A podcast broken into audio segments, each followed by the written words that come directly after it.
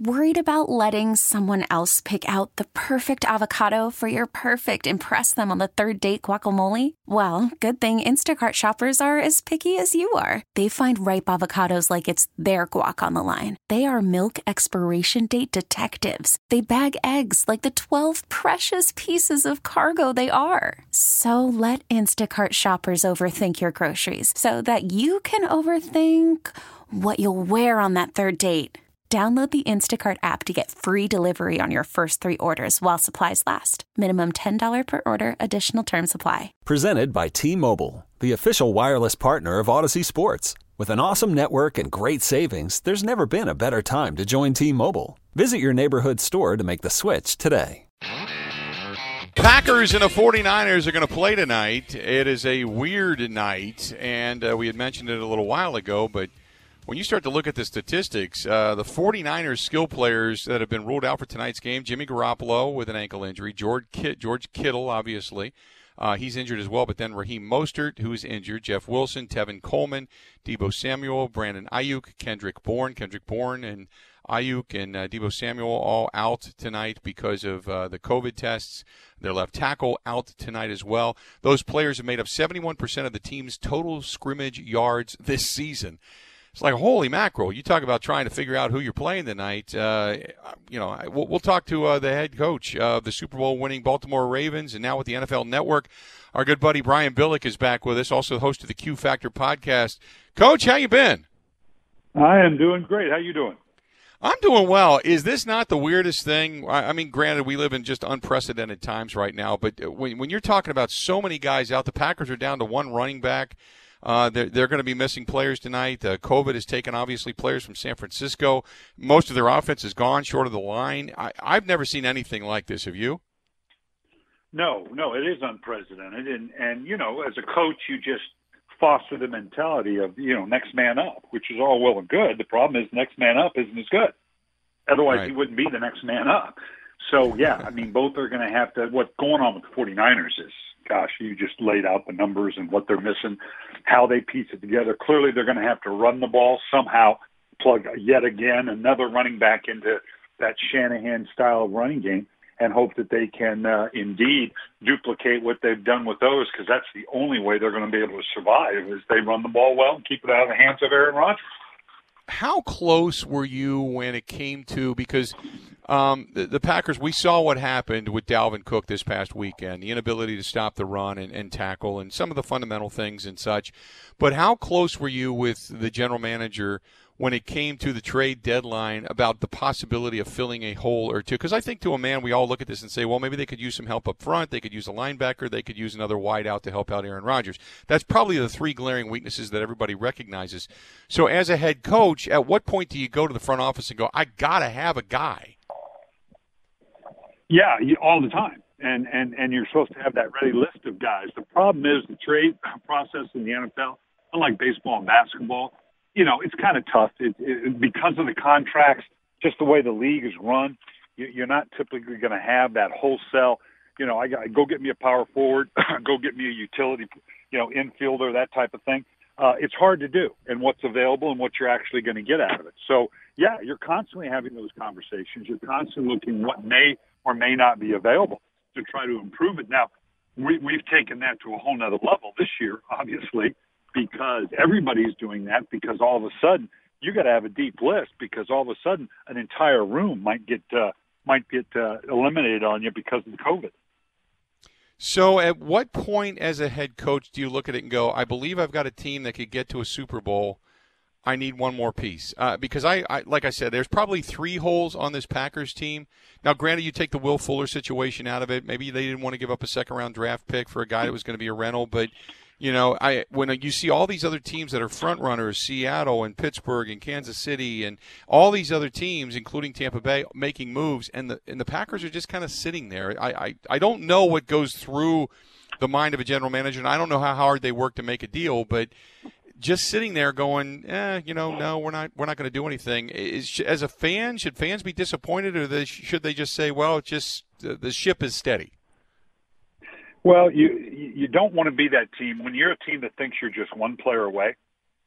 You're not. and very rarely does that work out. So from that standpoint, you got to feel good about. And the pack just now come around to where they're they're you know active in the free agent market.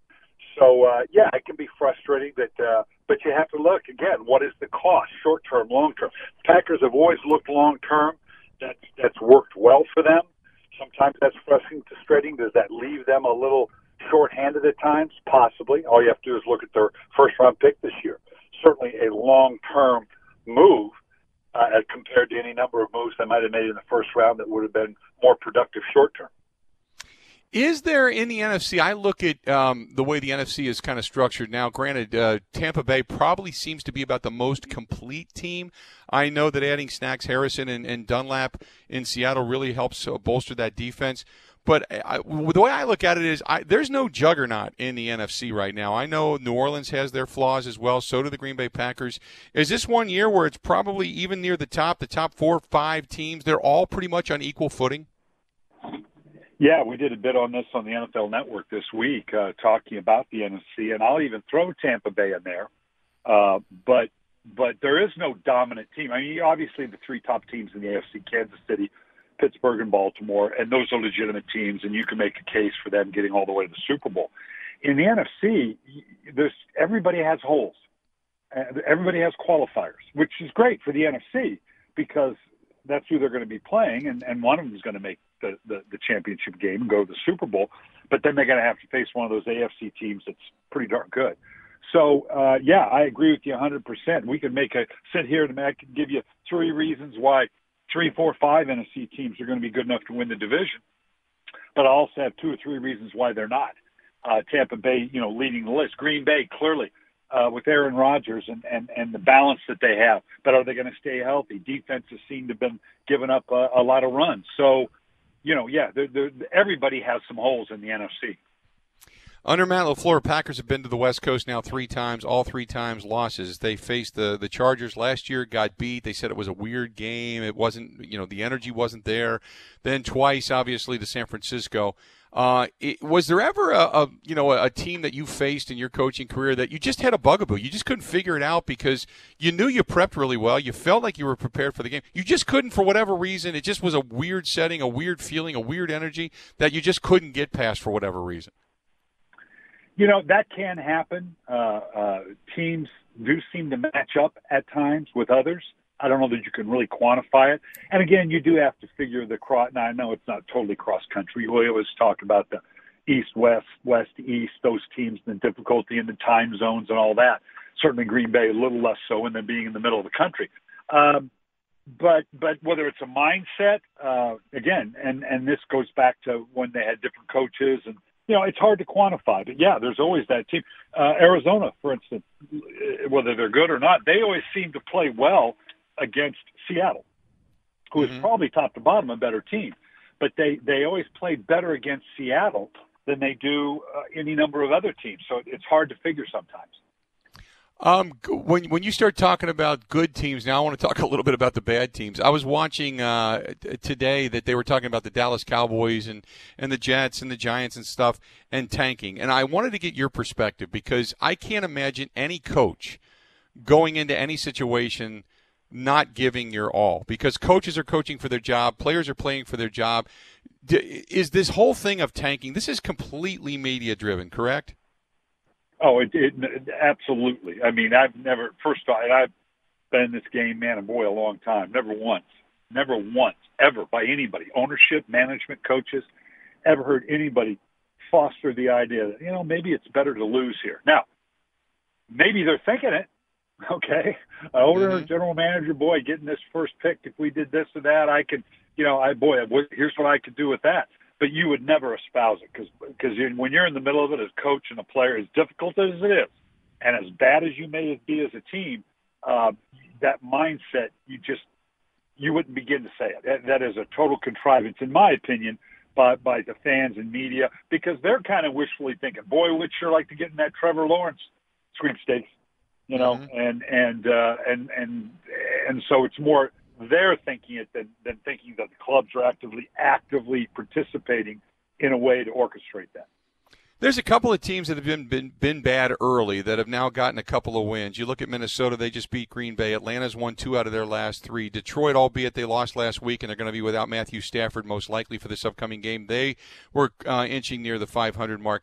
Is there a team out there that you think that some of these teams that are they're kind of on the cusp and maybe after a really horrific start they're starting to turn it back around? I mean, even San Francisco, but they lost Garoppolo, Kittle, and Bosa and such, and I don't know how they're going to be able to sustain without those guys, but is is there a team out, or two out there you think you know what? Don't sleep on these guys. They're not as bad as what the record indicates. Yeah, uh, from that standpoint, and particularly since we have a larger playoff field, so that's going to expand the field. Not that they're going to go in and do anything different in the playoffs. Um, and and whether it's really a bad team, you're, Minnesota, you're right. They they were a good, solid team. That whether it was the young corners, uh, they just had some bad breaks. I think they're better than their record indicates. I don't know how good they really are, and we still have to see Kirk Cousins step up. But I think Minnesota, as you said, falls in that category. Arizona has been a little up and down, uh, and they're intriguing. And Kyler Murray's the real deal. Their defense is, is playing better.